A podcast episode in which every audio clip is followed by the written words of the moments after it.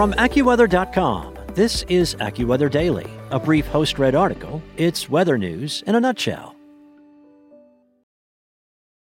Join us today during the Jeep Celebration event. Right now, get 20% below MSRP for an average of 15178 under MSRP on the purchase of a 2023 Jeep Grand Cherokee Overland 4xE or Summit 4xE. Not compatible with lease offers or with any other consumer incentive offers. 15,178 average based on 20% below average MSRP from all 2023 Grand Cherokee Overland 4xE and Summit 4xE models in dealer stock. Residency restrictions apply. Take retail delivery from dealer stock by 4 1. Jeep is a registered trademark. From AccuWeather.com, this is AccuWeather Daily, a brief host read article. It's weather news in a nutshell. Today is Friday, May 28th. Treasure Chasers Look to the Weather for Clues on a Mystery Treasure Site by Adriana Navarro. On a cool October day in 2020, the weight of reality pressed hard around the world. The United States was bracing for the flu season amid the COVID 19 pandemic with still no vaccines in sight. The 2020 presidential election was on the horizon, and Hurricane Delta, the season's third major hurricane, was also making news headlines. But for a moment, reality seemed to blur into a fairy tale for Daniel Barbarisi. Sitting before him on the conference room table was a bronze Romanesque lockbox dating back to around 1150 AD, carvings of Gothic art adorning its sides and top. 10 by 10 by 5, worn and weathered and perfect, Barbarisi described in his newly released book, Chasing the Thrill Obsession, Death, and Glory in America's Most Extraordinary Treasure Hunt. A treasure hunter himself and now a senior editor at The Atlantic, Barbarisi had been one of the first to get in touch with the finder of Forrest Fenn's treasure, Jack Stuef. After messaging back and forth, Stuef had invited Barbarisi to see the treasure for himself.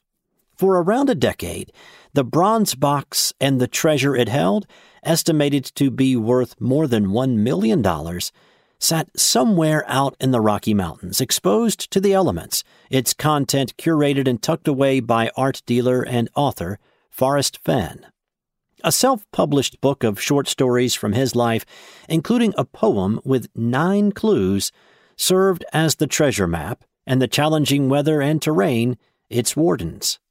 At least five people died while out looking for Fenn's treasure. A lot of that has to do with the elements, Barbarisi told AccuWeather in a Zoom interview. Not all of them, but there were several examples of people who did not fully understand the ramifications of going out in certain areas in certain times of year. The chase came to an end in early June of 2020, however, when Stuef found the elusive blaze somewhere in the mountains of Wyoming and looked down. If you've been wise and found the blaze, Look quickly down, your quest to cease. The poem goes, giving no further details as to what the blaze was, or even what it was on. Whatever it was, though, it was clear that the blaze was the X that marked the spot. I could tell that there was something on the ground, or something that was just above the ground that had debris on it, Stuef told Barbarisi in his book. And you could tell that it was roughly the shape of the square top of the treasure chest. The finder, Jack Stuef, and Forrest Fenn never released the location at which the treasure had been hidden, nor did they reveal any meaning behind the clues. Three photos of the treasure were released in June by Fenn, however, a move that inspired some chasers to try and gain some insight into the destination of the poem. From the ground up, some treasure chasers have turned to analyzing photographs of the treasure after it was found, trying to narrow down the elusive hiding spot by any tells from the weather it may have experienced. When you hide a treasure chest out in the wilderness for 10 years, I think there's a lot of unanticipated circumstances that are going to arise, Barbarisi said. Looking over the treasure, Barbarisi got a glimpse of gold in various forms, a necklace that is more than 1,000 years old, a golden dragon bracelet encrusted in emeralds and rubies and diamonds, all after a decade of being outdoors in the Rocky Mountains. Fenn had stored some of the items in cases, but Barbarisi said that essentially plastic baggies held others.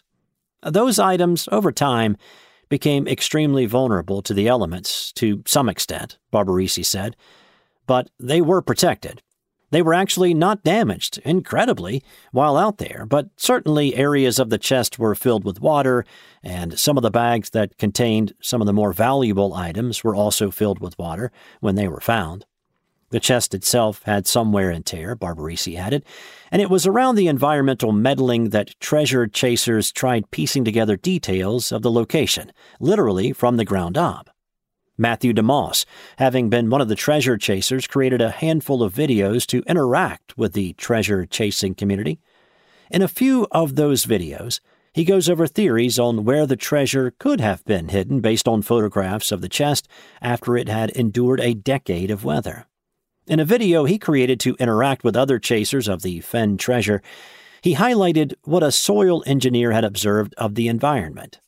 The ground in the chest photo doesn't look like it gets much wind, he had told DeMoss. The debris is neither swept away nor piled up. It looks relatively protected in a stand of pine trees. Note that the forest litter is not accumulated deep. It is maybe up to an inch of litter over stable flat ground. Soil and root fragments in the chest drew debate over whether the treasure had actually been set down and left alone or buried, which would have not only made it more difficult to spot, but would have contrasted Fenn's statement that he had left the treasure on the ground and walked away. Forrest could have placed the chest on the ground, then covered the whole thing in a mound of soil. Snow melt and rain would still tend to work the soil between the lid and the rim, the soil engineer told DeMoss.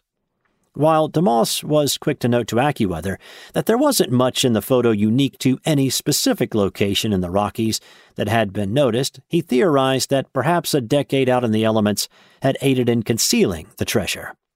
Fenn hadn't buried the treasure, but Stuef told Barbarisi Fenn had hidden it in what he had called a nook, a depression in the uneven ground, covered in debris. And if weather and environmental factors could help hide it, could they also provide a clue as to where the treasure had been hidden? Stuef noted that the blaze had been damaged, though didn't provide much detail past that. But for DeMoss and other chasers, it was a foothold. He, meaning Fenn, intended for it to last for a while, so maybe something naturally occurring on a rock or something he created on a rock, DeMoss theorized. The thought has led to scanning seismic activity in the Yellowstone area looking through national park data and looking for notes on rock slides. He added it was possible that a forest fire wasn't out of the question for what may have damaged the blaze, but running with the theory that seismic activity followed by a rock slide occurred, DeMoss has narrowed his search to areas that have seen similar events between 2010 and 2018 when Stuef first went searching for the treasure and likely overlooked it. Braving the Elements Weather has always been an integral part of the chase, from possibly obscuring the treasure from the immediate view to more direct impacts, such as limiting searches. The weather doesn't care about the treasure chest, Barbarisi said. The weather doesn't care about us, and we have to put ourselves in the right position to go explore. Barbarisi himself had been caught off guard by hail in New Mexico while the hunt was still on, and DeMoss cut his search in June a day short due to bad weather. DeMoss left Yellowstone on June 4th. Stuef found the treasure on June 6th. For Carrie Findley and her family of six, wildfires in both 2017 and 2020 barred them from exploring the areas they had in mind. True to the year's character, 2020 set up its own challenges for the family while on their last treasure hunt in Yellowstone, in the form of a truck hitting their RV's side mirror, shattering the driver's window. Nobody was hurt, but Findley told AccuWeather that incident created a domino effect for the rest of their stay, as no place in the area had replacement windows. This trip, we encountered fires, blizzards, hail, rain. I mean, you name it, Findley said. It turns on a dime and you can't prepare for it. While treasure hunting and practice had its own challenges, Findley was able to incorporate different aspects into homeschooling her four kids. We looked at things that maybe we wouldn't have looked at that was in our typical science book or typical history book, Findley said. I think the kids really got into it and really enjoyed being able to look at some of those different aspects and then arriving there and seeing how it all comes together and how it works.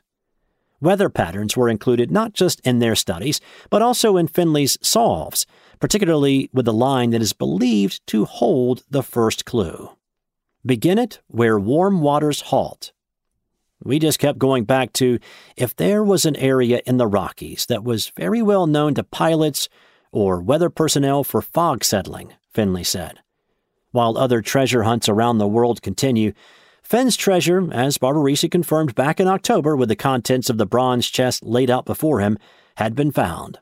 For some, like Barbarisi, closure was also found with the knowledge that the treasure was no longer tucked away somewhere in the Rockies. But for others, like DeMoss, the chase, now for the damaged blaze that once guarded the bronze box, continues. That's it for today. For your local weather at your fingertips, download the AccuWeather app or head to AccuWeather.com. Without the ones like you, who work tirelessly to keep things running, everything would suddenly stop. Hospitals, factories, schools, and power plants, they all depend on you. No matter the weather, emergency, or time of day, you're the ones who get it done. At Grainger, we're here for you with professional grade industrial supplies.